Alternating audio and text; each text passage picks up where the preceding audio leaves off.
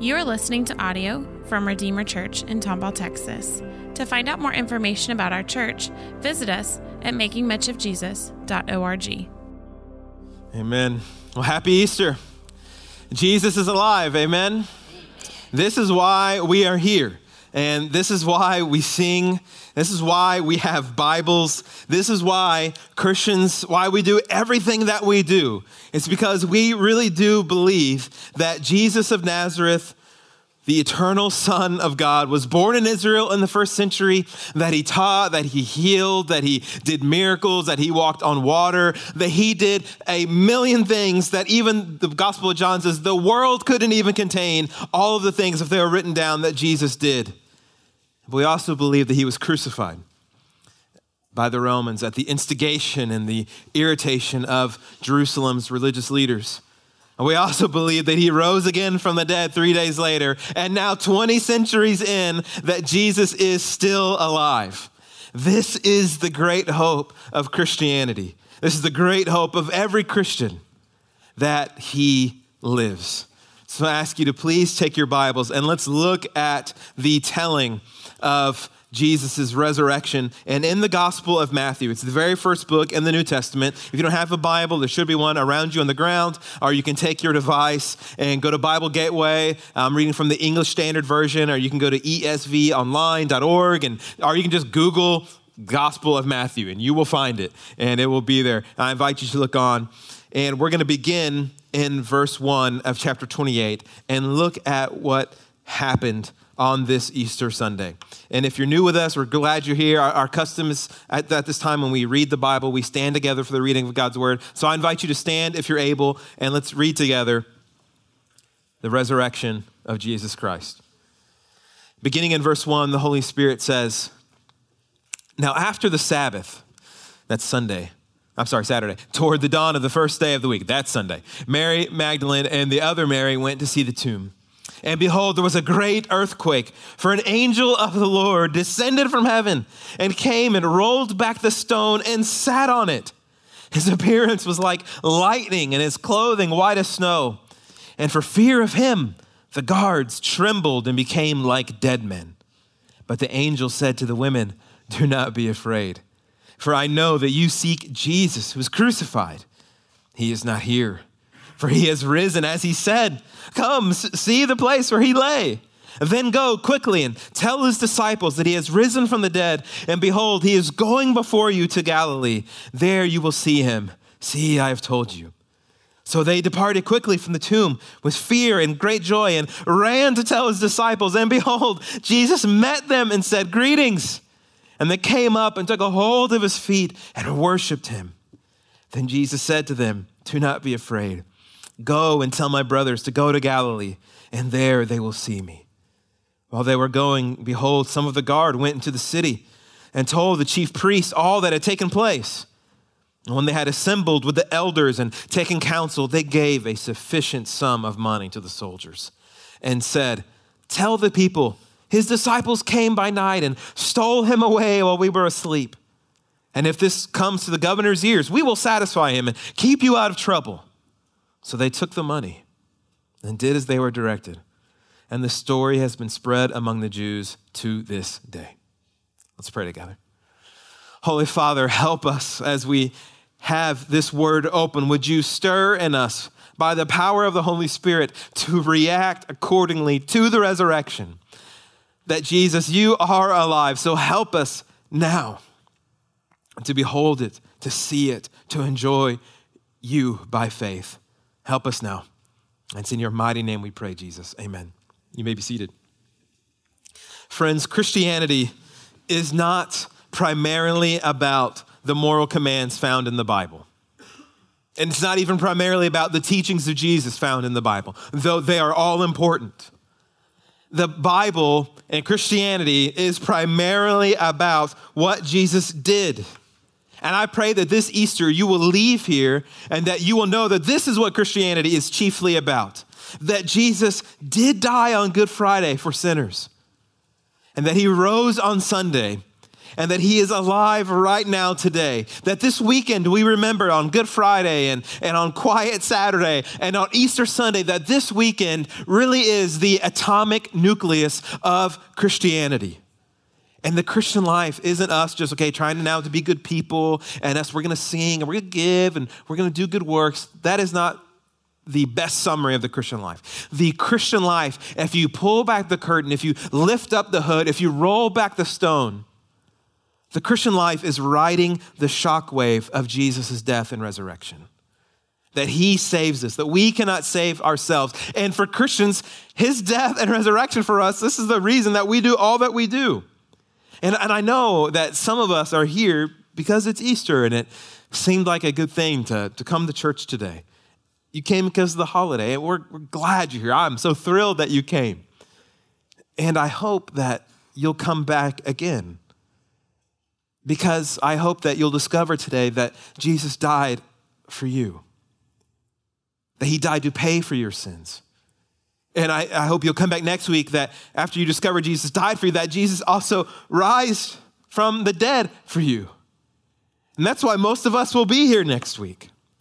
That's why we pray for each other. That's why we pray to God. That's why we ask for Jesus' help. That's why we serve one another. That's why we love one another. That's why we love our enemies. That's why we forgive each other. That's why we go and tell people about Jesus because we really do believe that Jesus is alive. If we didn't, we wouldn't be here.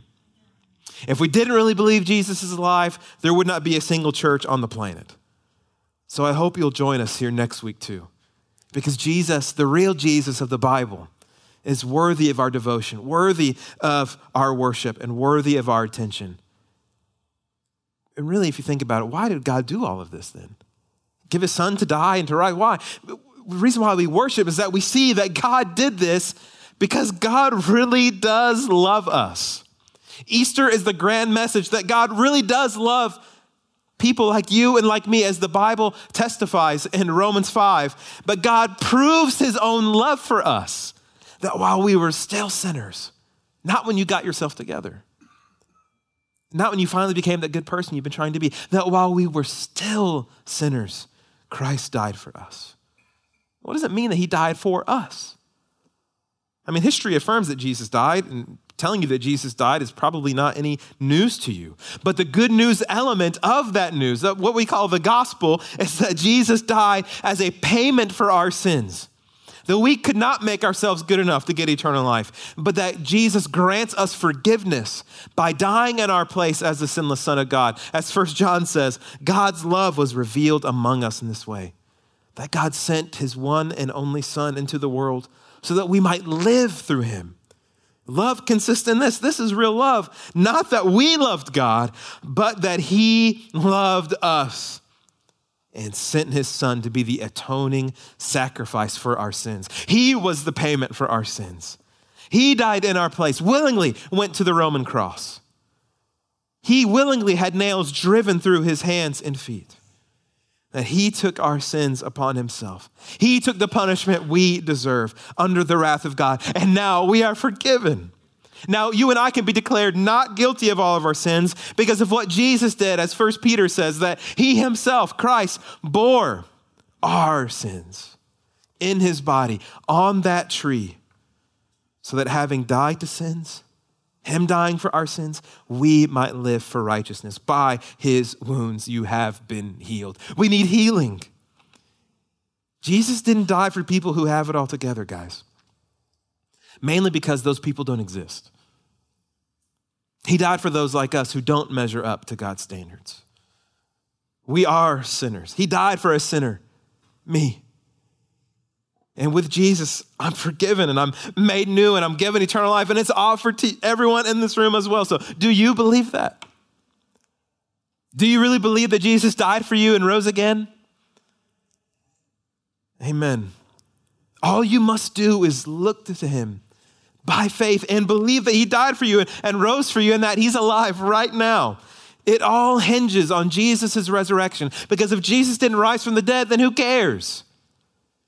So what? He died on the cross. Big deal. Rome would crucify 2,000 people in a day sometimes, but only one rose again from the dead. I mean, just this past week, the BBC released a study showing that a quarter of people who describe themselves as Christians in Great, Great Britain, a quarter of those people who describe themselves as Christians, they don't believe in the resurrection of Jesus Christ. Friends, to not believe in the resurrection of Jesus is to not be a Christian. A dead Jesus may provide inspiration for a good life, but he can't give salvation and eternal life. A dead Jesus may be a good teacher, but he cannot be a savior. Everything swings on the rolled back tomb of Jesus. Your reaction to the resurrection is what we must consider today. All of our reactions, because there are really only two choices. So let's go back to Easter weekend and see the reaction, see what unfolded, and see where you are and where I am in light of the empty tomb. So take your Bible, your device, and I want you to go back just two paragraphs from Matthew 28. Matthew 27, beginning in verse 57. Let's look at these reactions on Friday and Saturday. Verse 57 says, when it came to, when it was evening, so what's happened now already is that Jesus has already died.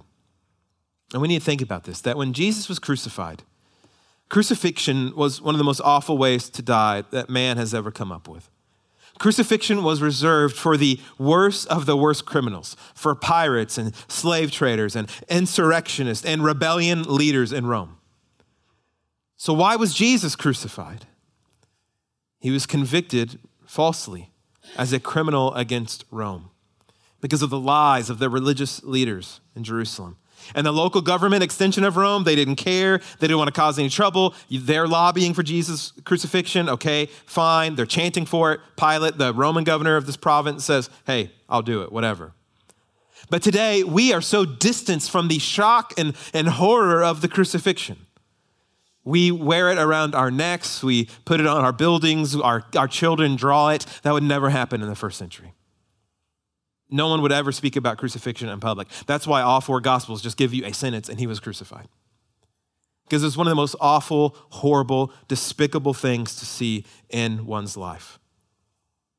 Crucifixion was designed to humiliate you, to strip you of your humanity. I mean, even today, when someone is executed by the government, these death row inmates, that is done in private. Crucifixion was done in public, so everyone could see it. Even execution today, people are blindfolded. But they're, they're stripped naked when they're crucified, nailed to a previously used cross. After you've been whipped and after you've been tortured, People would come and throw things at you, yell at you, make fun of you. It was, it was a form of entertainment for some. And you have flies all over your body that you couldn't get off because of all the wounds that you have. So there's Jesus dangling on a tree, two pieces of wood, and he dies in six hours. Or some crucifixion victims would hang there for weeks, days. Then we see Jesus' burial. That's where we begin in verse 57. When it was evening, there came a rich man from Arimathea named Joseph, who, and look, who was a disciple of Jesus. This, this is the first we hear of Joseph. This is all we know about him. He's a disciple, he's a follower of Jesus. And the way Jesus died, the most vile way to die in the first century, this didn't make Joseph fade into the background, it made him come forward. This is what is amazing about Joseph is that when a time to even associate with a crucified man would be not kosher, would not be acceptable, would put your reputation on the line, Joseph, instead of hightailing it, Joseph comes forward. And what does Joseph want to do? Look at verse 58. He went to Pilate, the Roman governor, and asked for the body of Jesus. Then Pilate ordered it be given to him. We need to consider this about Joseph that obviously he's a very influential. We know he's wealthy. And like most places in the world, wealth makes you influential. Imagine being able just to walk to the mayor of Houston's office. Just walk up there tomorrow and say, Hey, I'd like to meet with the mayor today. No, I don't want to schedule anything. I want to meet with him now. Everyone in this room would be told, You need to leave. it's not happening. But Joseph can walk up to Pilate's office and say, I need to meet with Pilate. And he's granted a meeting. He's a very influential, very powerful man. He puts his reputation on the line. Why? I want that crucified body. Following Jesus will often put our reputations on the line. He asks for the body of Jesus because he wants to bury Jesus. And this is really important because crucified men and women did not get burials in the first century. It just didn't happen. They were usually left on the cross, dangling dead, eaten by birds and wild animals. Or they would be thrown into the city dump. But since Jesus was crucified in Jerusalem and it was against the law to have bodies hanging on crosses on Saturdays on the Sabbath, they would have taken Jesus' body down and just tossed it in the city dump. But Joseph comes forward as a disciple of Christ, and he doesn't want Jesus to be dishonored that way. So Pilate grants him the body. In fact, the Gospel of Mark, the next Gospel, tells us in more detail that Joseph actually took down the body of Jesus himself. I want you to think about that for a second. Get out of just Bible land. This is reality. Joseph takes down the body of Jesus himself. Joseph would have grabbed a ladder and walked up to Calvary, walking past Jesus' own blood on the ground. He would have walked up and saw a corpse of the man he followed just dangling there. He would have set up the ladder. He would have climbed up. He had to take out his hammer and he had to pry out the nails from Jesus' hands and feet.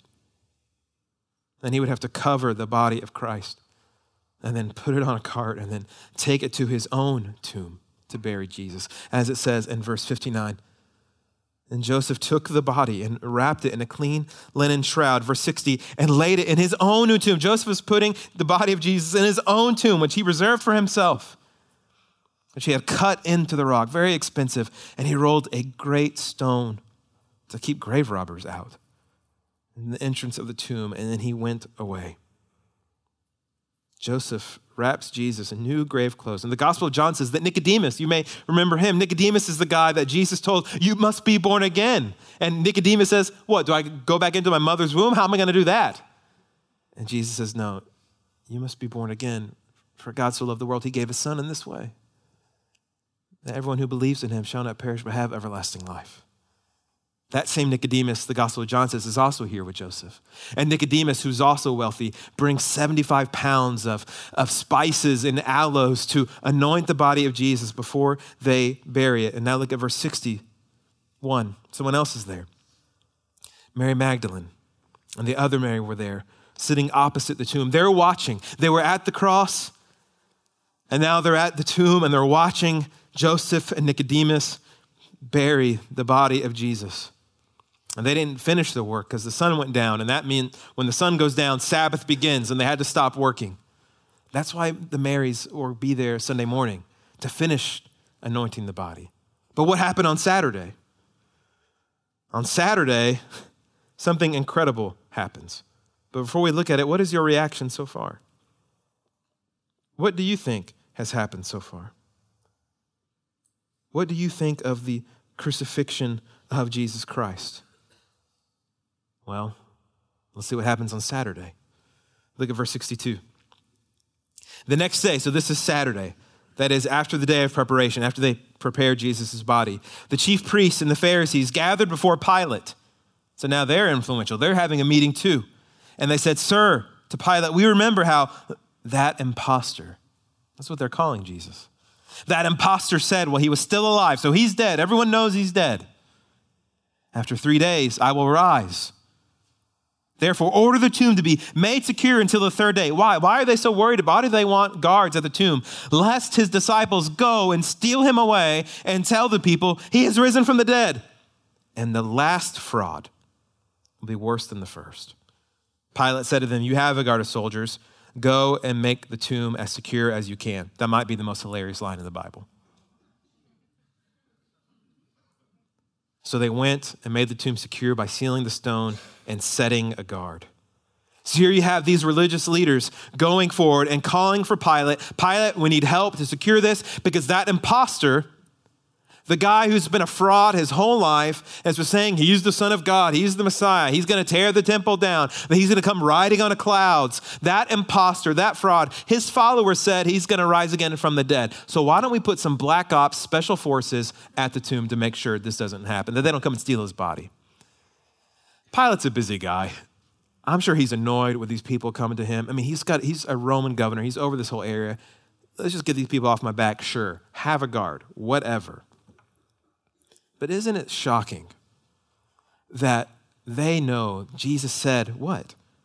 After three days, I will rise. We need to consider the reality of a man saying, I'm going to come back from the dead.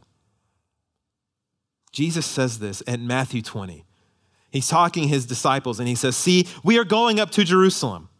The Son of Man, which Jesus often called himself, will be handed over to the chief priests and scribes, and they will condemn him to death. They will hand him over to the Gentiles, the Romans, to be mocked, to be flogged, and crucified. And on the third day, he will be raised.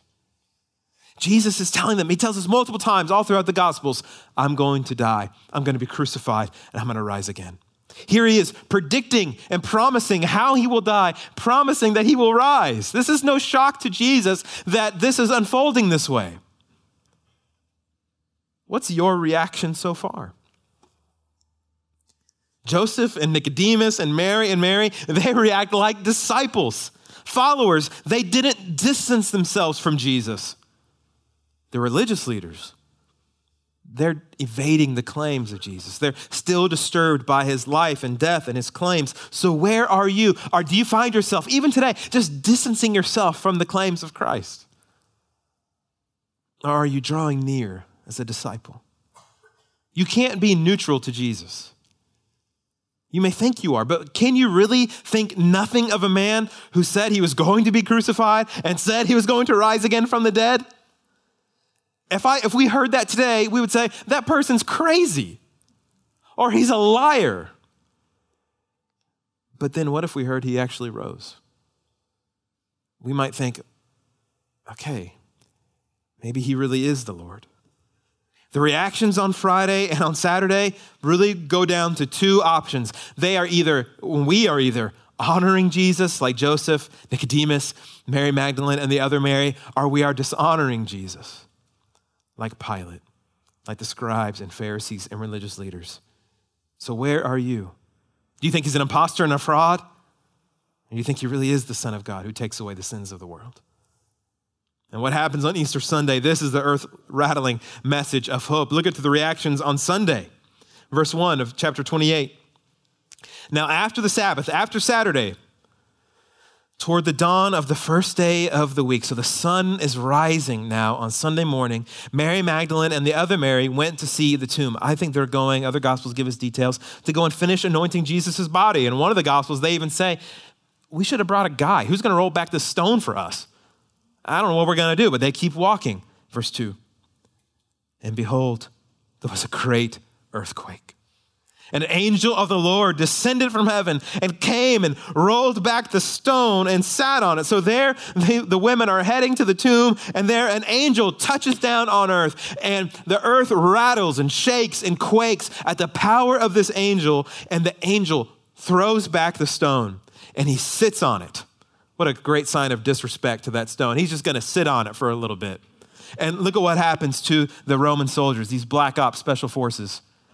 Verse 4, verse 3, his appearance was like lightning, his clothing white as snow. We've never seen anything like this. Verse 4, and for fear of him, the guards trembled and became like dead men.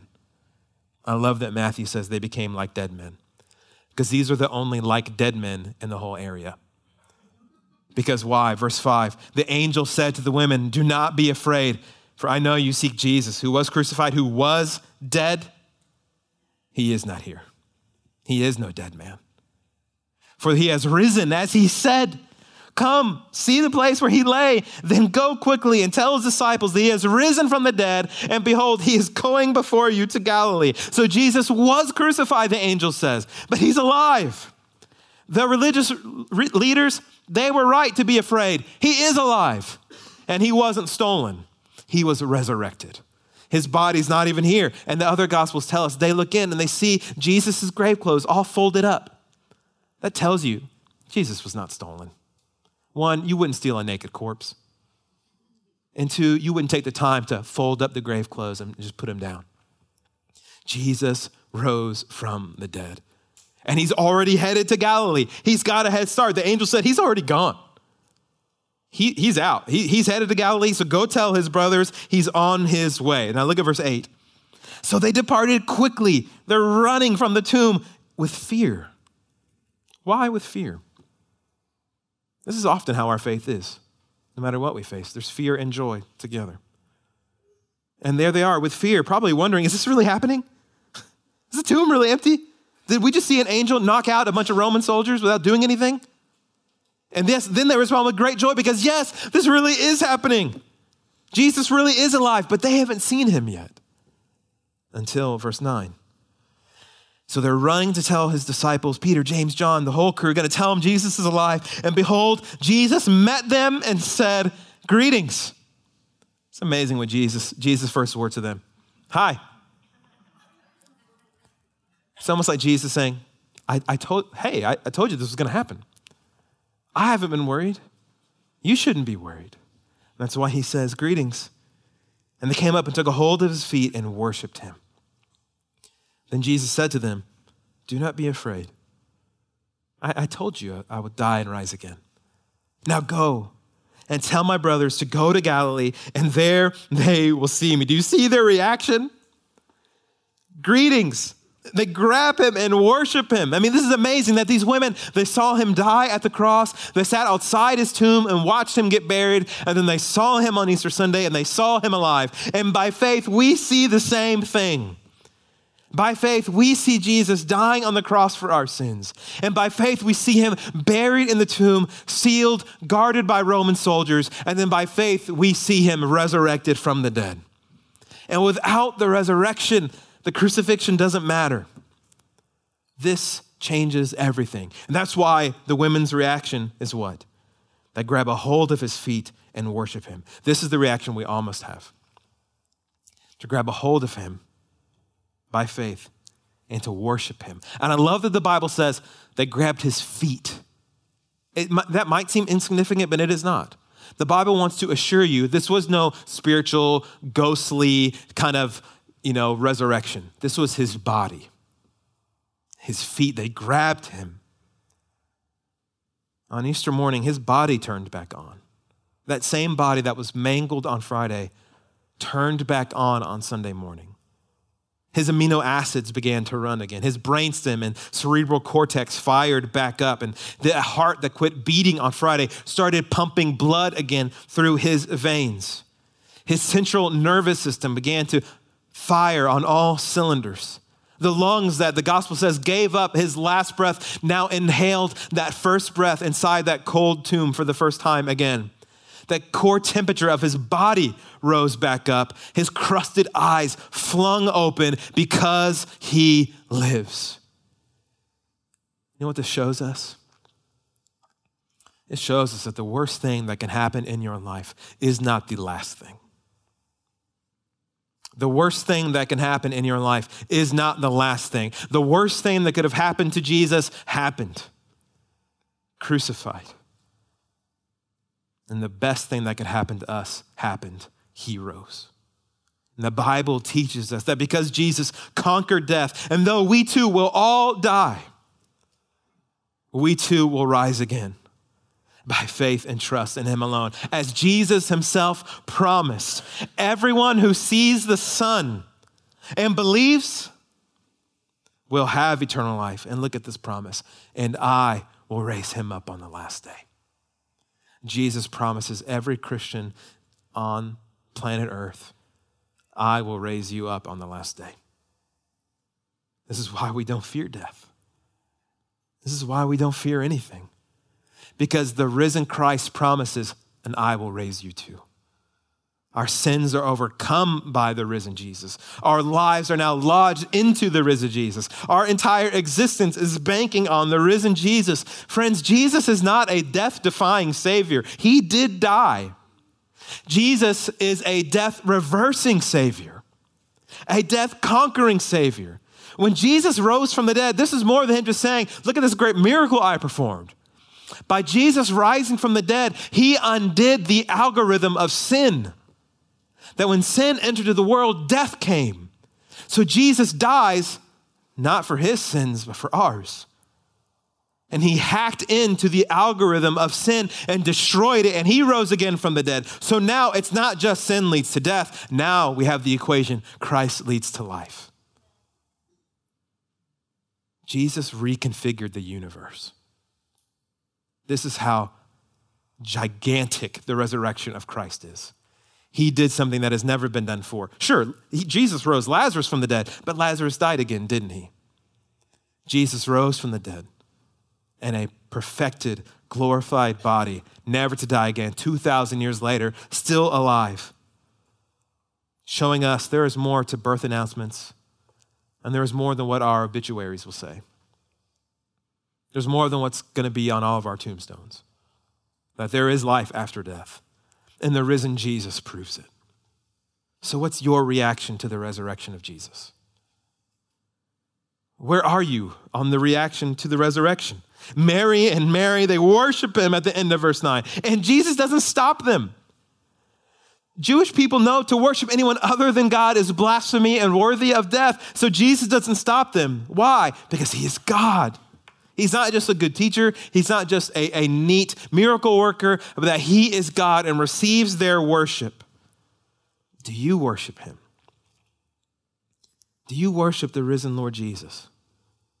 And the fact that Jesus isn't a pile of bone dust right now is meant to ignite the fuse of our worship. That's why we sing to him. That's why we praise him. That's why we eat his flesh and drink his blood and the Lord's Supper. That's why we live for him. That's why we tell other people about him because he lives. But then there also are the soldiers' reactions and the religious leaders. Look at verse 11. While they were going, the women were going to tell his brothers, Behold, some of the guard went into the city and, the, and told the chief priests all that had taken place. Well, what did they tell them? Hey, we were watching guard and these ladies were walking up, and then some alien landed. And he made the earth crack. And that guy by himself rolled back the stone and he sat on it. And we were going to stop him, but man, we passed out. This is what they're telling Pilate. This is what they're telling these religious leaders. What do these guys say? That's amazing. Why don't we go worship him too? No. Verse 12, and when they had assembled with the elders and taken counsel, they're having meetings, backdoor meetings, side meetings. They're taking out loans. They gave a sufficient sum of money to the soldiers and said, Tell people his disciples came by night and, and stole him away while we were asleep. The soldiers may have been on the verge of, man, you're not going to believe what happened. And then all it took was a little bit of cash well, a lot of cash, I guess. The cares of the world and a little bribe. And they turn the other way. The religious leaders, they're the ones behind this. They're evading the claims of Christ. So, where are you? Are you evading Jesus today? There's really two options. You're either exalting him or you're evading him. You're either worshiping him or turning from him. You can be his disciple just like Joseph, just like Mary and, and Mary, and just like Nicodemus. Or you're acting like the religious leaders and even the guards, distancing yourself from him. This Easter, there is no more important decision in your life. Will you worship Jesus for dying on the cross for your sins and rising again from the dead, or will you keep pretending like it doesn't matter? I encourage you to react responsibly to the resurrection because he really is alive. If Jesus were still dead, the New Testament wouldn't even exist. If Jesus were still dead, there wouldn't be a single church on planet Earth. In fact, you wouldn't even know his name. Because of the way Jesus died, a shameful death and crucifixion, if he were still dead, no one would have kept talking about him. It would have been like everyone else that was crucified. But because he lives, there are now more songs and more books, more and more paintings about him than anyone else in human history. If Jesus were still dead, you wouldn't even be at church today. And friends, if Jesus were still dead, no government would outlaw people talking about him. But since he lives, you've heard of him.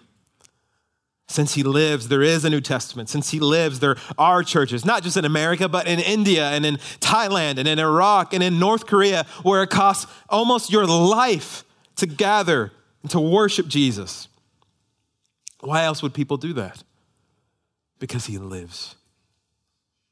You must react to the resurrection. In fact, you, you already are. You are either denying and evading or you are worshiping. Where are you today? Jesus himself invites you to believe in him for the forgiveness of your sins. You may feel like, oh, I, don't know if I'm ready. I don't know if I have my life together. I, I, I still got stuff I need to work on. None, none of that is really relevant. What matters is, is Jesus alive? And do you believe it? As the Bible promises, if you will confess with your mouth and believe in your heart that God raised him from the dead, you will be saved. This is the great promise that God offers everyone in this room. If you believe Jesus really is the Lord, he really is more than just some man who died, but he is God's son. And he is the king of the universe, and that he is alive. That God raised him from the dead. You believe that, and you will be saved.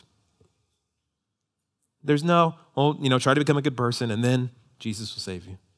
There is no, hey, try to do a lot of good works and then, then you'll be worthy enough. The, the point of Christianity is that none of us are worthy enough.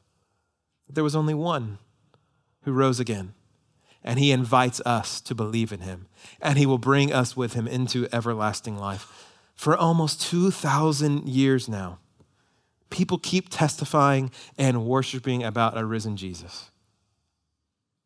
Join us. Join us today.